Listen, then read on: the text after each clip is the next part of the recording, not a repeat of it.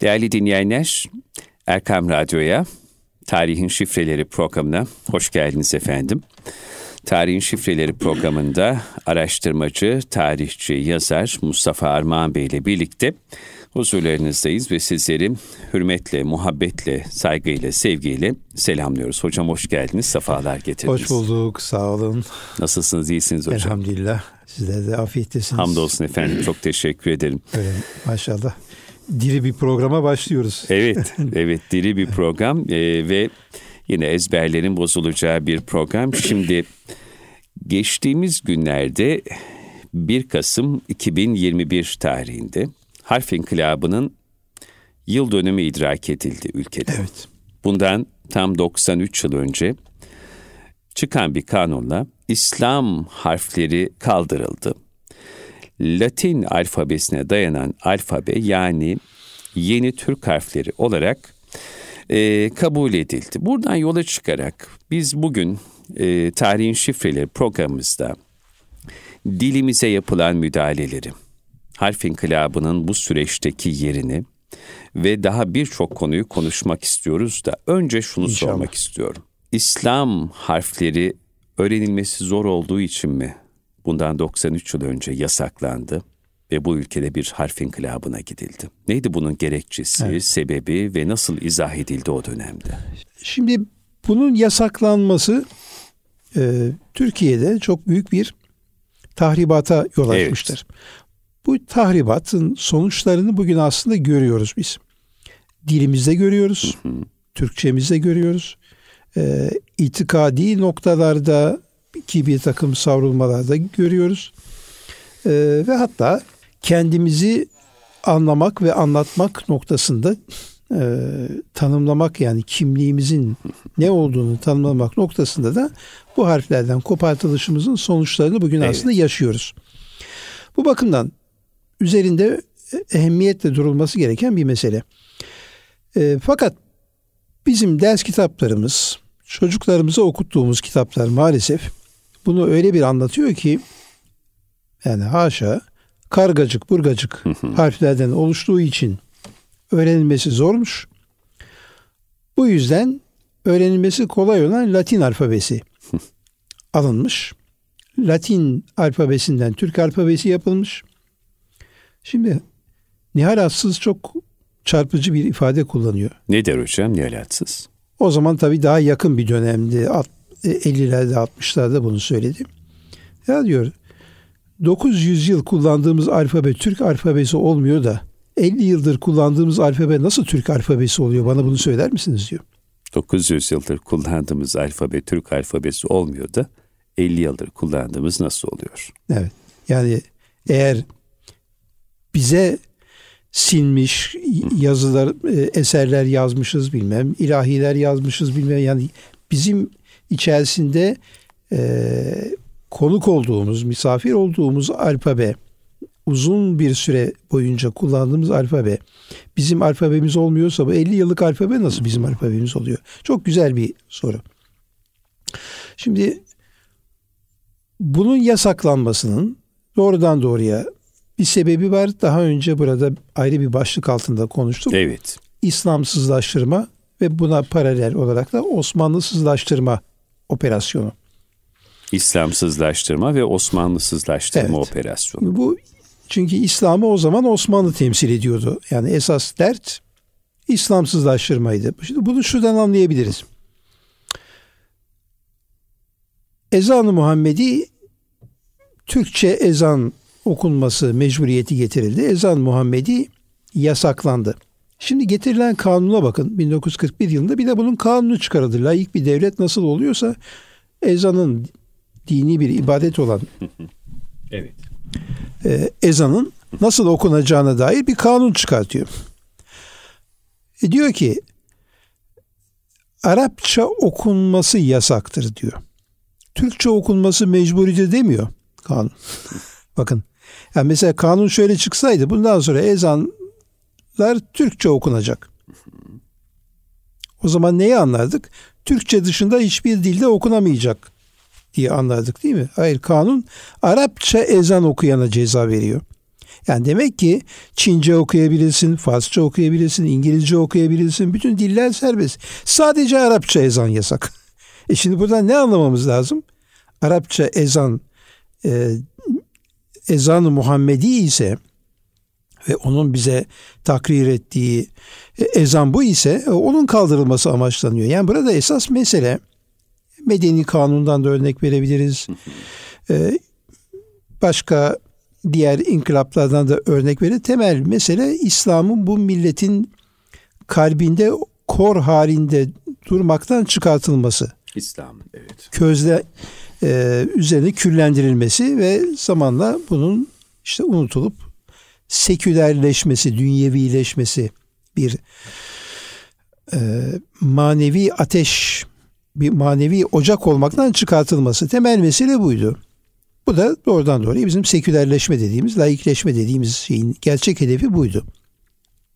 E, fakat harflere geldiğimizde şimdi harflerin Mete Tunçay çok güzel bir şey söylüyor. Kendisi sosyalist. Ama çok dürüstçe e, bazı meseleleri analiz etti. E, Allah ona da sağlıklı ömürler versin. E, diyor ki alfa diğer inkılapların değil ama diyor alfabenin Arap alfabesinin doğrudan dinle bir bağlantısı vardır diyor. Dolayısıyla asıl alfabenin değişmesiyle din ile olan münasebetimiz kırıldı, kesildi, koptu. Bu bir darbedir. Bunu darbe olduğunu yani buna aslında harf devrimi değil harf darbesi demeyi tercih ediyorum ben. Bunu da ben söylemiyorum. Bir Fransız düşünür. Jacques Derrida bu hala yaşayan bir filozof. Yani, yani Fransa'daki en büyük filozof kabul ediliyor. Ee, bir gün Türkiye'ye davet ediliyor Jacques Derrida. 1990'larda. Gelmeden önce adam ne kadar namuslu, işini ciddiye alan birisi olduğunu buradan anlayın. Diyor ki bu Türkiye nasıl bir yer? Yani ben tamam genel kültür olarak biliyorum ama bir gideyim araştırayım bakalım. Açıyor ansiklopedileri okuyor. Bunda da yetinmiyor. Gidiyor Türkoloji bölümünü Fransa'da ziyaret ediyor. Türkiye uzmanlarını buluyor. Onlarla istişare ediyor. Ee, ve aldığı bilgileri işte not ediyor falan. Burada da gelecek bir tebliğ okuyacak. Boğaziçi Üniversitesi'nde. Adam bana anlatıyor. Ben tam böyle bu inkılaplara geliyor şey. İşte şu inkılap bu inkılap. Harf inkılabı deyince diyor ki nasıl yani diyor. Şimdi Türkler diyor yani 100 yıl önceki 200 yıl önceki kitaplarını, gazetelerini okuyamıyor mu? Yok okuyamıyorlar. Yani nasıl oluyor diyor bu. bu yani kafasına otur, oturmuyor bu. Yani bu yasak diyorlar. Yasak bunu öğrenmek. Ee, ve bunun nasıl bir kopuş olduğunu, insanların dünyasında nasıl bir kopuşa yol açacağı üzerinde düşünmeye başlıyor adam ve tebliğini tamamen harf inkılabı üzerine odaklayarak geliyor burada konuşuyor. Tabi getirenler de bin pişman olmuşlar adamın konuşmasına e, konuşmasını dinleyince. Diyor ki Türkler 1928'den itibaren turisttir. Çok enteresan. Kendi ülkelerinde turist haline Çok düşmüşlerdir. Doğru. Çok doğru. Kiracı durumuna düşmüşlerdir. Kendi evlerinden çıkmışlar. Evleri duruyor orada. Evlerini terk etmişler, kiraya çıkmışlar. Ve o kirada da ne kadar mutlu olduklarını bilmiyoruz. Bir kiracı evinde yaşıyorlar. Çünkü öz yurdunda garibiz, öz vatanında parya olmuşuz. Aynen. Aynen. Aynen. Tam söylediğin özeti bu. Türkler 1928'den itibaren turisttir. Kendi evini terk etti diyor. Şimdi adamın bu bakışına hayran oldum ben. Bunu da yayınladı Türkiye'de, Türkçe'ye de tercüme edilip Kogito dergisinde tercümesi yayınlandı. Ee, ve diyor Türkler bunu nasıl başarabildiler, nasıl yaptılar? Ben şimdi diyor bir Fransız olarak düşünüyorum ben Victor Hugo'yu başka bir alfabeyi çevireceğim. Fransızcası dururken o başka alfabeden okumaya çalışacağım. O başka alfabede Victor Hugo ne kadar yansıyabilir bana? Ne kadar hitap edebilir? Yani o Fransız dilinin incelikleri, e, aksanları, zarafeti bilmem ne bir başka alfabede mümkün değil bunu. yaşamak. Yani Kiril alfabesi olsun, Çin alfabesi olsun. Yani diyor şimdi ben bütün Fransız klasiklerini Çin diyelim ki Çin alfabesine geçtiğimizi varsayalım. Oraya aktarmaya çalışacağım. Derdim ne diyor? Ben burada bunların asılları duruyor. Niye bunu yapıyorum? Niye bunu yapmak zorunda kalayım? Böyle bir turistliğe ne şey var ve bu turistlik pozisyonunda ben nasıl gerçek manada kendimi evimde hisseder gibi edebiyat yapacağım, düşünce geliştireceğim, felsefe yapacağım. Bu, bu nasıl mümkün olabilir? Yani adam böyle çıldırmış. E geldi zaten ondan sonra bir daha da basına bile yansıtmadan gönderdiler adamı. Şimdi e, ama hakikati işte bakın bir Fransız bir aydın. Evet. yüzümüze böyle haykırdı. Onun için e, bunu e, söyleyelim yani Osmanlıca ya da Osmanlı alfabesi, İslam alfabesi bizim kültürümüzün hala bu aradan 90 küsur yıl geçmesine rağmen kültürümüzün temelidir, esasıdır ve onunla temas etmeyen, ona dokunmayan, onunla bağ kurmayan her aydın, her münevver, e, her sanatçı e, kirada yaşamaya mahkum olmuş ama evine girememiş, evine dönememiş bir turist mesabesindedir. Bunu böyle bu çıplaklıkta görüp anlamadığımız sürece de hiçbir şekilde durumumuzun vahametini Tabii. kavrayamayacağız. Tabii. Demektir.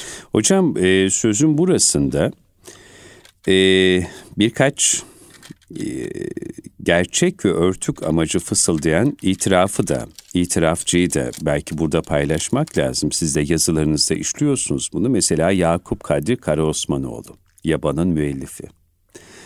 Evet. Ne diyor?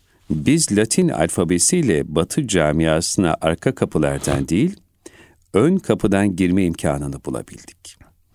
Ve e, yine efendim sizin müzakerat.com internet sitesine yayınlanan son yazınızın başlığı İnönü harf inkılabının gerçek maksadını böyle ifşa etmiş şeklinde. Evet. Nasıl ifşa etmiş İnönü Hocam? Şimdi e, az önce bahsettiğimiz kolaylık güya Hı. yani kanun çıkarken ben kanun layihalarına kadar evet. inceledim. Evet. Yani esbabı mucibesi Şimdi böyle kelimeler kullanıyoruz hani acaba anlaşılıyor mu diye tereddüt ediyorum. Bakın bu da bir başka Tabii.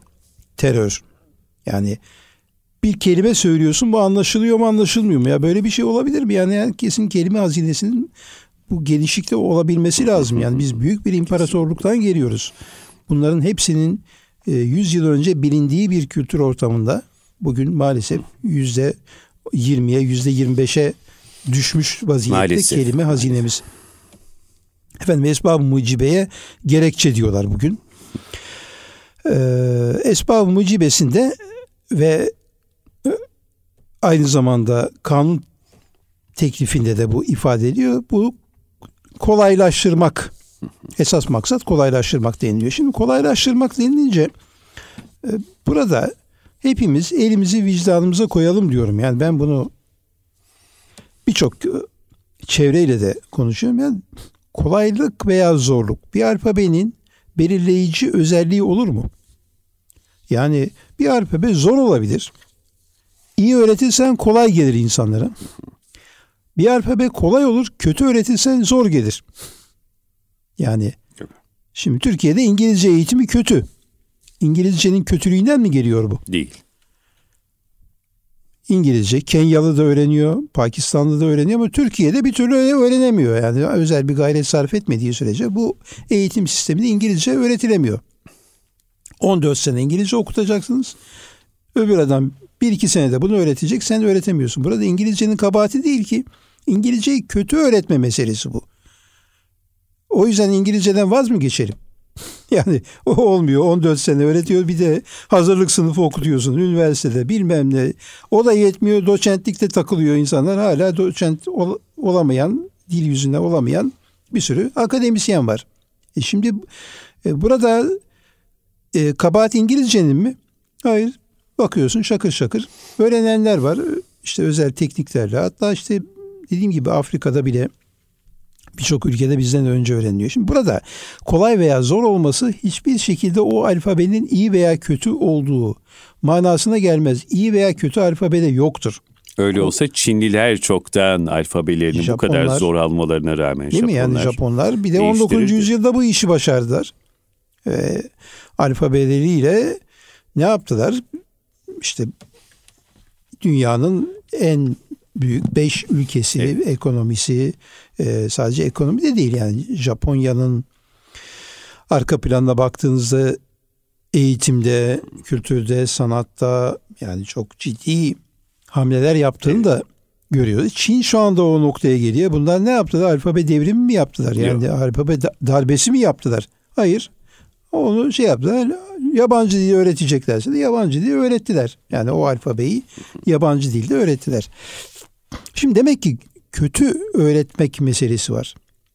Yani en kolay diyebileceğin alfabeyi kötü öğretebilirsin. En zor diyebileceğin alfabeyi iyi öğretilsin Çin alfabesi gibi. İşte bugün milyonlarca, yüz milyonlarca insan bu alfabeyle dünyanın altının üstüne getirirler. Şimdi burada bir e, yalan Söylendi milletimize.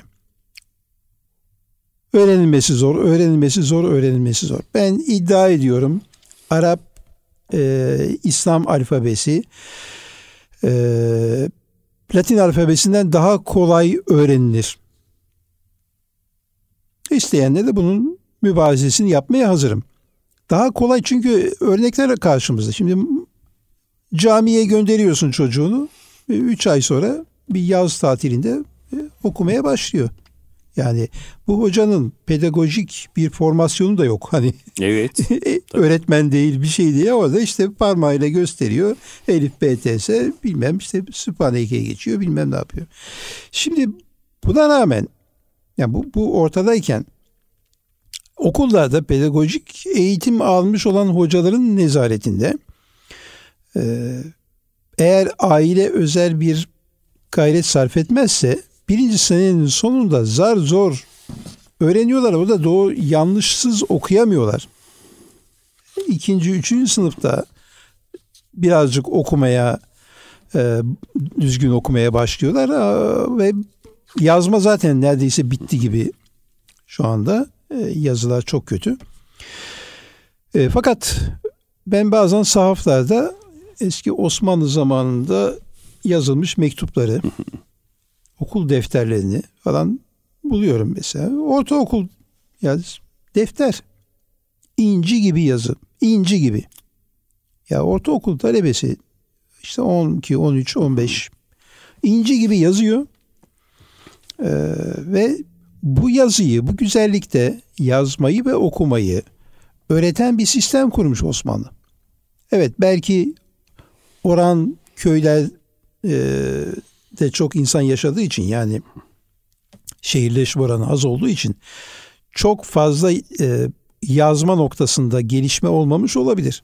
Ama evet.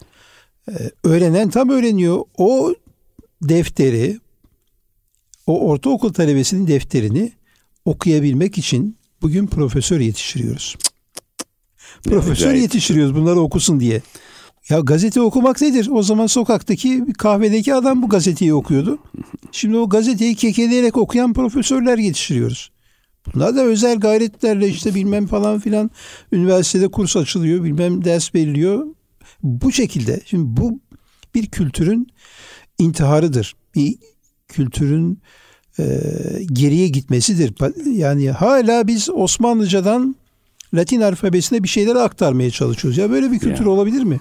Nasıl yani bir bizim, tahribat yaşatıldıysa bu millete. Evet. Onun üzerine bir şeyler koyuyor olmamız gerekiyordu. Tabii. Yani 100 yıl önce 1928'e kadar ki kültürün onu aktarmak yerine onun üzerine biz koymamız gerekiyordu. Ama hala patinaj yapıyoruz o noktaya dönebilmek için. Ee, ne kadar zaman kaybettiğimizi varın düşünün 100 yıl bu şekilde kaybedildi. Şimdi İran'da mesela bazı e, divanlar, gazeteler, dergiler ne yapılıyor? Tıpkı basım yapıyor, ciltliyor, adam piyasaya sürüyor. Şimdi bizde o gazeteleri okumak sanki ilimmiş zannediliyor. Onu okuyan adam vay işte bunu da okumuş ya. Şunu da çözmüş ya. Bunu çözmek bir şey değil ki. İlim bu değil. Evet. ilim aktarma değil. Bizde ilim aktarma haline geldi. Osmanlıcadan aktarıyorsun. Başına bir ön söz, sonuna bir ön söz. Bir parti başkanı da öyle bir tez yapmış. Onu da söyleyeyim geçen buldum. Ee, eski bir defteri yeni harflere kendime aktardı. Başkası mı aktardı onu da e, şüphelendim. Başına 10 sayfa bir ön söz, sonuna bir 10 sayfa son söz. O olmuş sana doktora tezi. Böyle bir doktora tezi olmaz. Doktora tezinde sen ne koydun ortaya? Yani tez ne demek? İddia demek. Sen yapılmamış, e, görülmemiş bir şeyi ortaya çıkaracaksın ve bunun üzerine bir tez bina edeceksin. Budur. Şimdi tezi olmayan doktora tezi olur mu? Onu buldum, bunu buldum ya. O zaten orada duruyor. Niye yoruyorsun kitapları? orada duruyor zaten. Onlar kütüphanelerde, raflarda bekliyor. Sen bunun üzerine ne koydun? Bakın bu noktaya gelemiyoruz bir türlü. Ne yapıyoruz? O eskiyi tekrarlamak. Aa yeni yazıyı aktarmış. İşte bak şu divanı aktarmış. Ya bana ne? Divan zaten var. Okuyabilen onu okuyor.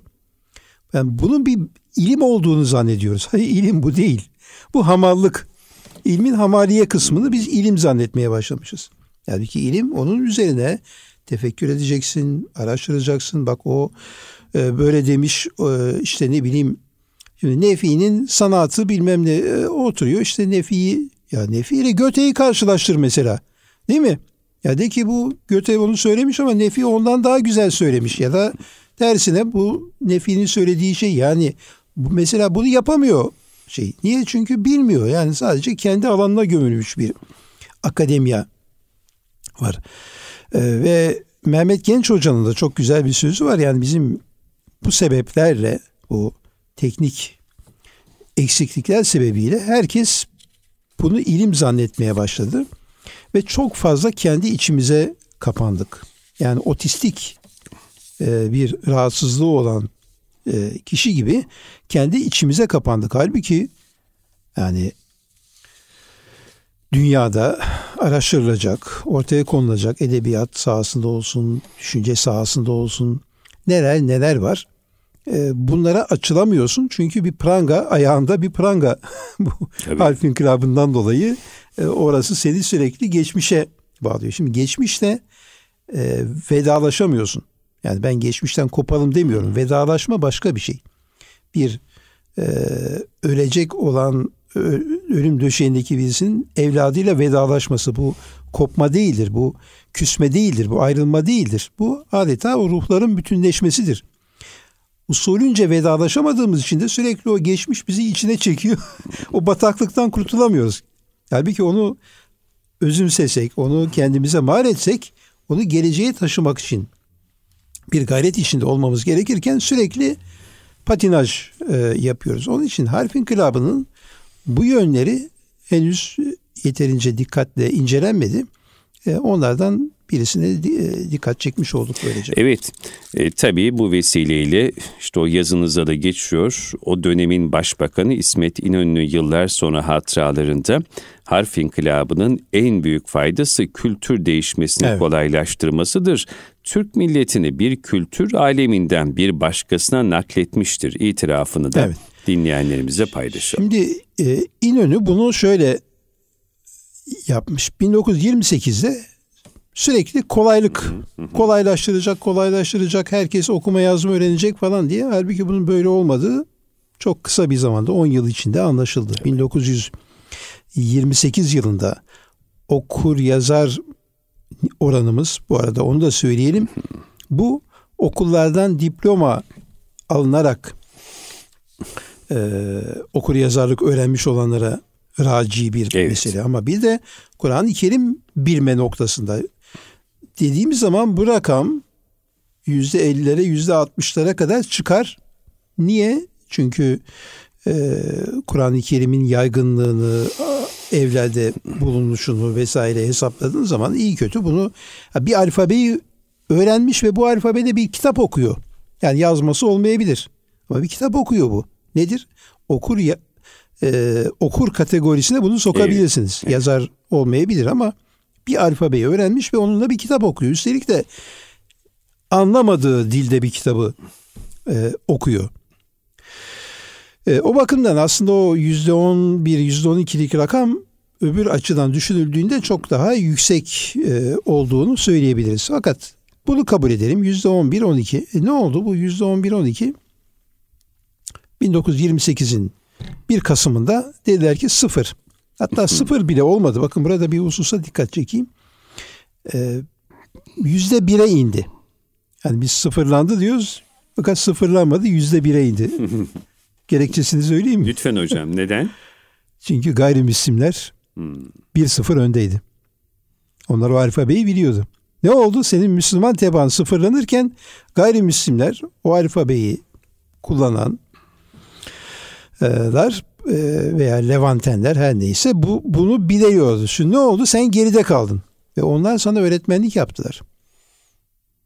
Tarihimizde talebenin öğretmeninin öğretmeni olduğu bir dönem yaşandı. Maalesef.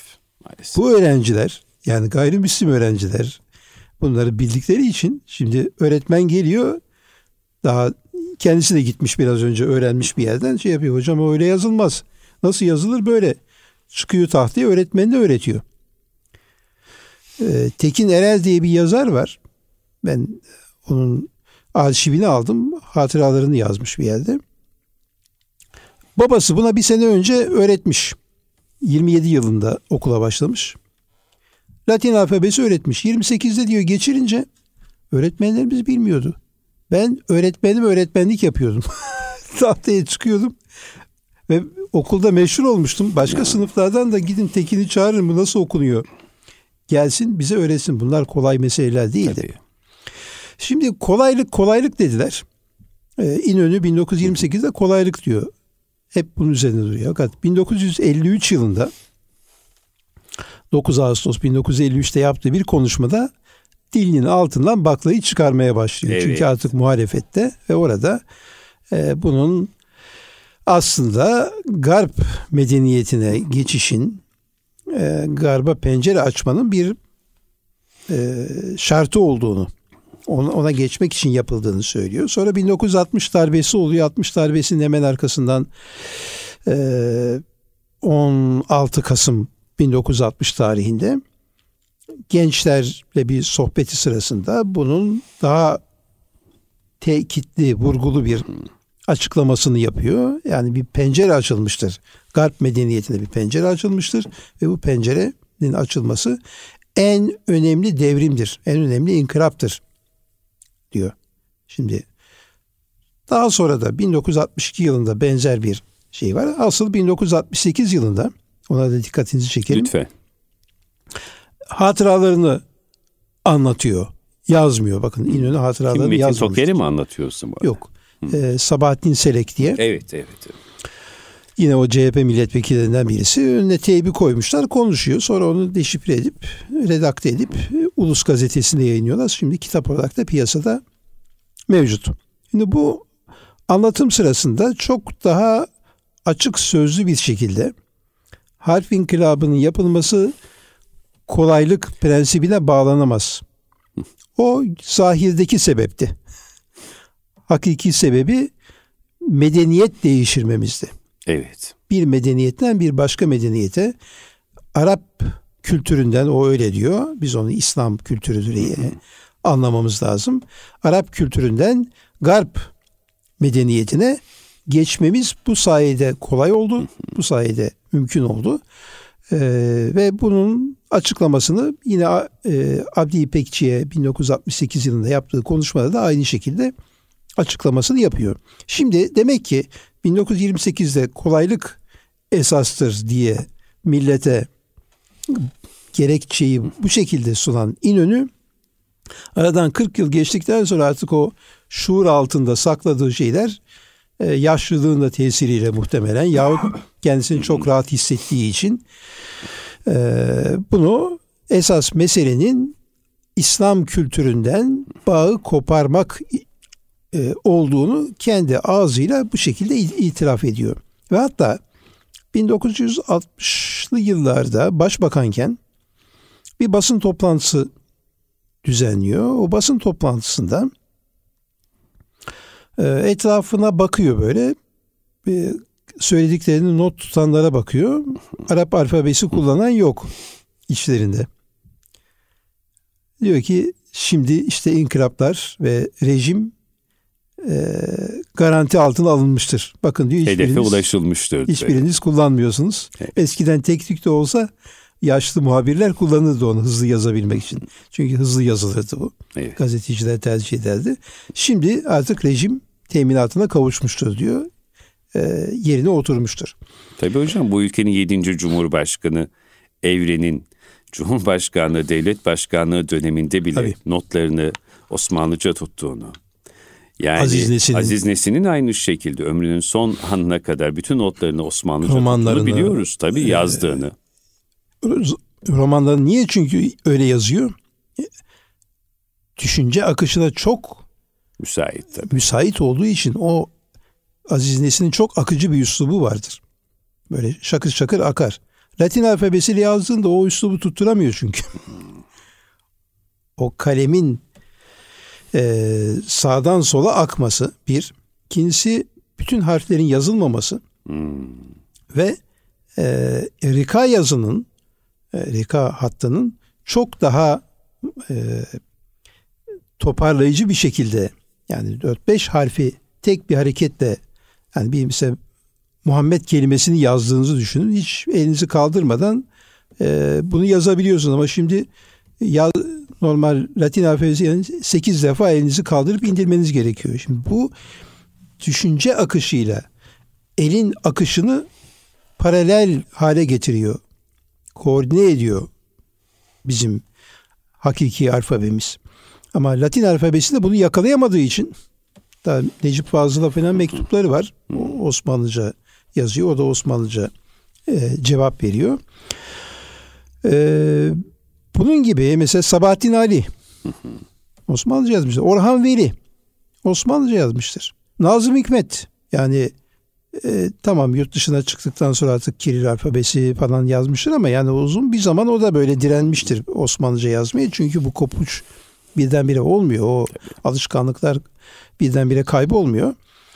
E, ve böylece mesela Yahya Kemal hiçbir Latin alfabesiyle şiiri yoktur Yahya Kemal. Yoktur. Hepsini çünkü onunla zihni ve ruhu bütünleşmiş. Bu alfabeyi geçince sanki Fransızca yazıyor gibi geliyor. Yani yabancılaşıyor işte Derrida'nın söylediği. Evinden çıkıp başka bir dilde sanki e, yazı yazar gibi oluyor. Onun için 1928'den sonra uzun bir zaman edebiyat Türkiye'de edebiyatçılar, e, köşe yazarları, Refi Cevat Ulunay mesela bunlar hep Osmanlıca yazdılar. Gazeteye gönderiyor. Mürettipler Osmanlıca bildikleri için onlar alıyorlar onu Latin alfabesi. Şimdi profesörlerin yaptığı işi o zaman mürettipler yapıyordu. Önüne geliyor el yazısı tıkır tıkır tıkır onu Latin alfabesine çeviriyorlardı. Ee, ve bu büyük bir şey 1960'lara kadar aşağı yukarı yaşadı. Yani eğer 60'larda hakikaten o yaşlı neslin bildiği Osmanlıca yeni bir nesille buluşturulabilseydi yine de bir kopukluk tamir edilebilirdi. Bunu Allah razı olsun e, Hüseyin Efendi, Hüseyin Altınbaşak e, fark ediyor ve hatta İnönü'nün az önce bahsettiğim işte şimdi rejim teminat altına alınmıştır sözünü duyunca ben de Kur'an harflerini öğretmek için gayret edeceğim diyerek harekete geçiyor ve bugün e, Osmanlıca okullarda öğretilmek istendiğinde elimizde bir iyi kötü öğretmen kadrosu oradan temin edilebiliyor. Yani bu mesela bir adımdı bunun öğrenilmesi için. Ama kolaylık meselesi olmadığını İnönü'de bu şekilde itiraf etmiş oluyor zaten. Kesinlikle hocam. Yani e, muasır medeniyet seviyesinin üzerine çıkmak için yapılmış bir inkılap şimdi bu harf inkılabı. Peki yani harfleri değiştirerek muasır medeniyet seviyesine biz kestirme yoldan mı çıktık? Bir bunu sormak istiyorum. Bir de yıllar içerisinde peki bir öz eleştiri olmuş mu hocam? Hani e, bu inkılabı gerçekleştirenler ya biz bir yerlerde bir şeyleri yanlış yaptık sanki ama Yani içimize sinmeyen bir şeyler var. Ya bunun mayası tam tutmadı gibi bilmiyorum. Bu tarz öz eleştirilerde hiç olmuş mudur? Ee, siyasetçilerde onu bulamayabiliriz. Ben evet. hani İnönü'nün ya Mustafa Kemal'in böyle bir şey dediğinden yani dil konusunda e, Mustafa Kemal'in bir şeyi var. Dil bir çıkmaza soktuk. Bu çıkmazda bırakırlar mı diye Fatih Rıfkı'ya. Evet. Bir, e, çünkü o zaman böyle aşırı bir öz Türkçe şeyle saçma sapan bir e, güneş dil, teorileri orta, falan. Ortaya. Güneş dil teorisi bunu kapatmak için çıkarıldı. Tabii. Yani Türkçe dışında bütün dilleri dışlayan ve sadece Türkçe konuşmayı hedefleyen bir e, öz Türkçecilik, hmm. ırkçı dil dil ırkçılığı yapılırken bu iş çıkmaza girince güneş dil teorisi bundan e, paçayı kurtarmak için ortaya atılan bir can kurtaran simidi oldu. O zaman şöyle bir şey dediler. Bütün diller Türkçeden çıkmıştır. O zaman başka dillerden e, alacağımız kelimeler bizim öz kelimemizdir. O zaman başka dillerden biz kelime evet. e, almakta mazuruz. Bunda bir sakınca yoktur. O yüzden de batıdan kelime ithalatı bundan sonra hızla artmıştır. Arapça kelimeler yerine yerine batıdan alınmıştır. İşte ferik kelimesi yerine general alınmıştır mesela. e, ferik Arapça, yabancı, general Türkçeymiş. Yani böyle e, bir takım ya ne bileyim işte birinci Ferik Mareşal e, Mareşal'i alıyor Fransızcadan. Evet. Bunu çıkartıyor. Şimdi bu işte güneş dil teorisi bu çıkmazdan kurtulmak için ortaya atılmış bir şeydi bir can simidiydi bir bakıma. Fakat öbür tarafta e, bazı yazarlar mesela Fatih Rıfkı Atay'ın ben 1950'li yıllarda galiba 52-53'lerde böyle bir nadim olma şeyi var. Yani e, dönemi var. Ben, Fatih Rıfkı Atay Çankaya'nın yazarı. Yazarı evet. Atatürk'ün e, en yakınındaki isimlerden biri. Bir dönem evet. Onun iki dönemi var. Bir 1950'lerde bir boşta hissediyor Hı-hı. kendisini. Demokrat Parti gelince ya biz devrim yaptık bilmem ne bu halk bizi sokağa attı yani Tabii. bütün şeylerden. Bunu bunun çalkantısını yaşıyor zihninde. Bu yüzden biraz daha o dönemde böyle 53'lerde falan bazı muhasebe nefs tarzında yazıları var. Bunlardan bir tanesinde e, çok enteresan. Bunu bir kitabımın sonuna almıştım. Bir arkadaşın cenazesine gittik diyor mezarlığa. Bir baktım diyor yeni yapılan mezarlar. Ya bir eski mezarlara baktım. Her biri bir sanat eseri. Osmanlı zamanında yapılan. Bir de yeni yapılan mezarlara acemi acemi yazısı düzgün değil, bozuk, imla bozuk, e, şekli şemail yok. Ve burada diyor içim sızladı diyor. Biz acaba yeni mi ölmeye başlayan bir milletiz? De, dedim diyor. Yeni mi yeni mi öldük yani biz öl, ölmeyi bilmiyorduk da yeni evet. öldük ve bu acemilikleri bunun yüzünden mi yapıyoruz acaba diye kendi kendime sormaya başladım. İnkılap yaptık. Bir mezar taşı inkılabı yapamaz mıydık diyor güzel bir kaligrafiyle mezar taşları bundan sonra böyle yapılacak. İnsanlara bir numune e, sunamaz mıydık? Bir yazı karakteri geliştiremez miydik? E, bu eski mezar taşlarındaki o yazıların kalitesinde bir şeyle Latin alfabesiyle e, burada büyük bir hayal kırıklığı içinde olduğunu e, itiraf ediyor mesela. Bunun gibi bazı noktalarda Hasan Ali Yücel'in e, ve benzeri yani o dönem e, yazarlarının bazı itirafları e, var. E, bu harfler hususunda da e, türbelerin kapatılması vesaire bu tür şeylerde zamanla özellikle 1947 e, sonrasında CHP içinde öz eleştiriler de yapılıyor ve e, daha sonra da bununla ilgili bazı e, açıklamalar geliyor peş peşe. Hocam nasıl gelmesin ki? 900 yıllık bir kültürel birikimin üzerinden buldozer gibi geçiyorsunuz. Evet. E kendileri de bunu yaşıyorlar yani. Yaşıyorlar. Ondan sonra koca koca kütüphaneler, devasa büyüklükteki kütüphaneler bir gecede bir tuğla yığına dönüyor. Cemil Meriç'in değil mi böyle evet. bir ifadesi? Bir gecede tuğla yığınına dönüyor. Akşam alim yatanlar sabah cahil uyanıyorlar. Yani yaşadığımız trajediye bakın efendim. Şimdi o kadar doğru söyledin ki Bursa'da Şemsettin Ulusoy, e, Mehmet Şemsettin Efendi, Mısri dergahı son şeyhi, post dişini. O adam Arapça biliyor. Evet. Farsça biliyor. Türkçeyi zaten şair kendisi şiir yazacak seviyede biliyor. E, Batı lisanlarına da biraz vakıf olduğu anlaşılıyor. Çünkü bu aynı zamanda aydın bir insan. Harf inkılabı yapıldığında Şemsettin Ulusoy ki o tarihte de yaklaşık e, 30 kadar kitabı var. Yayınlanmış kitabı var. Bir şeyde çalışıyor. Vakıflarda bir görevi var. Diyorlar ki sen hiçbir şey bilmiyorsun. Gidip millet mekteplerine kaydolacaksın. Millet mekteplerinden şehadetname, diploma alacaksın. Geleceksin.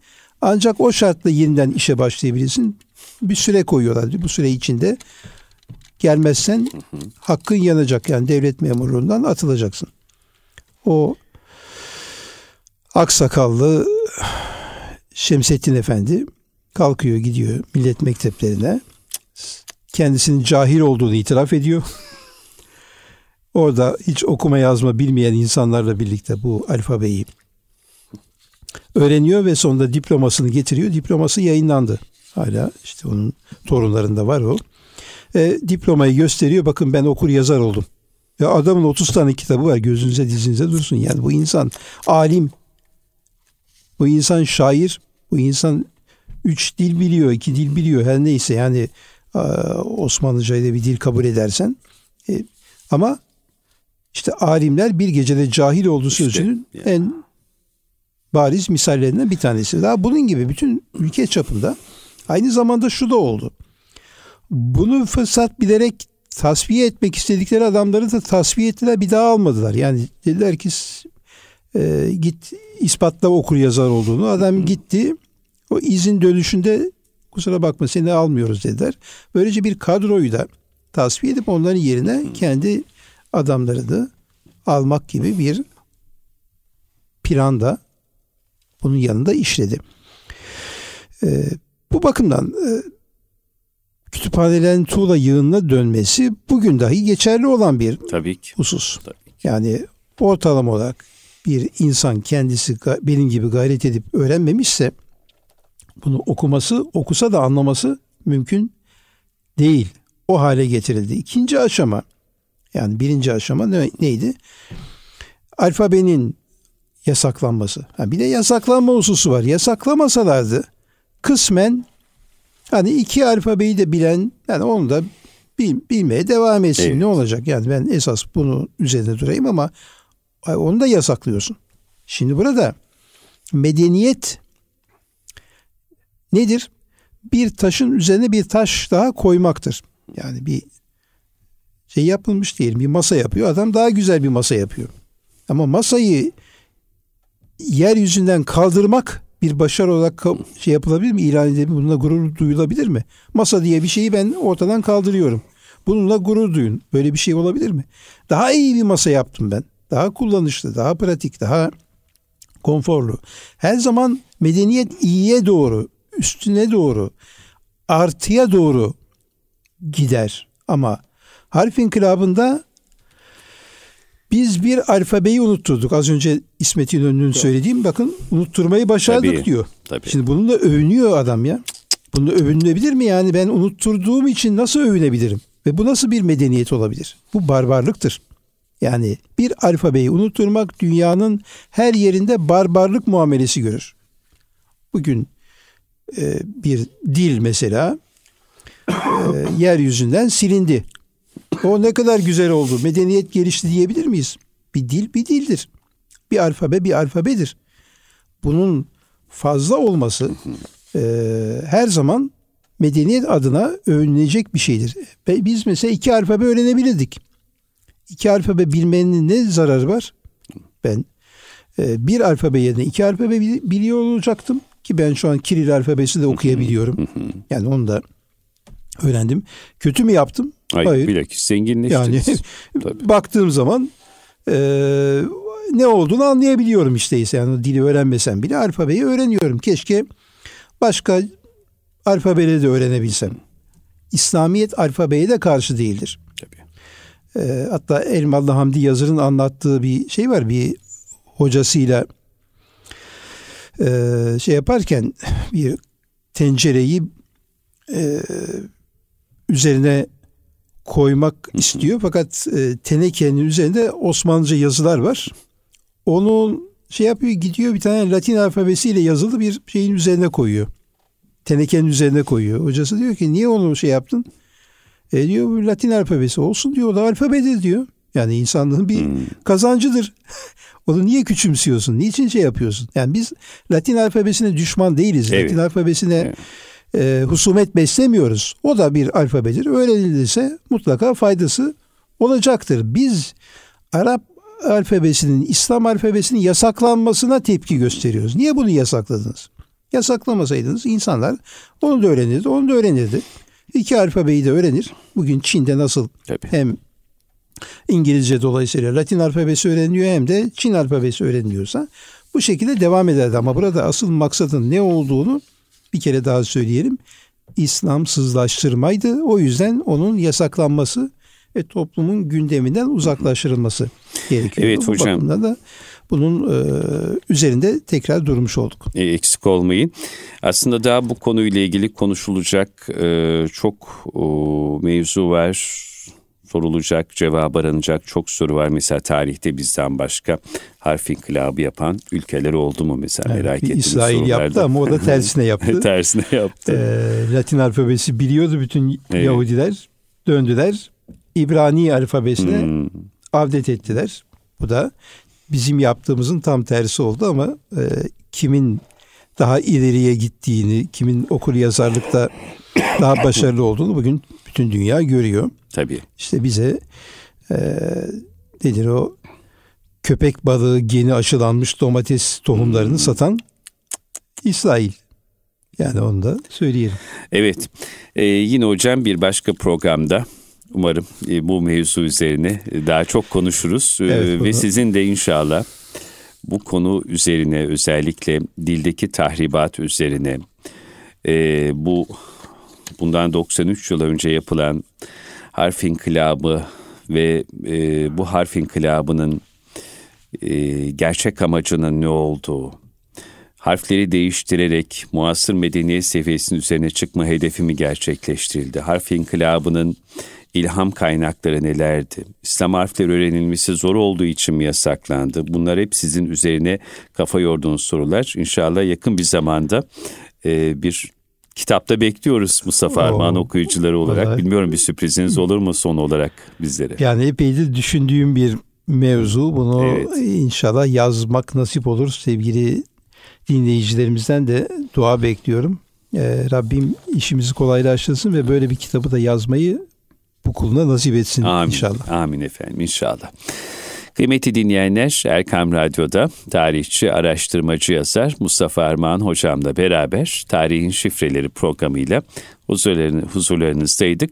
Önümüzdeki hafta aynı saatlerde yine Erkam Radyo'da cumartesi günleri 16.05, pazar akşamları saat 19'da yeni bir tarihin şifrelerinde tekrar birlikte olmak dileği ve duasıyla diyelim. Bu arada e, tavsiye edelim e, Mustafa Erman Bey e, muzakerat.com evet. internet sitesinde e, düzenli olarak haftada bir mi hocam bir şu gün, an yazıyorsun? Haftada bir de Perşembe yine günleri ve pazarları Akit, Pazar günleri de Akit'te Akit gazetesinde yazılarımız yayınlanıyor. Evet.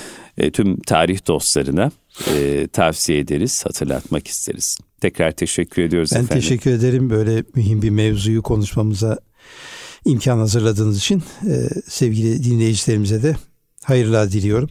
Çok Allah'a emanet olun. Eksik olmayın sizler de. Haftaya görüşmek üzere efendim. Allah'a emanet olun.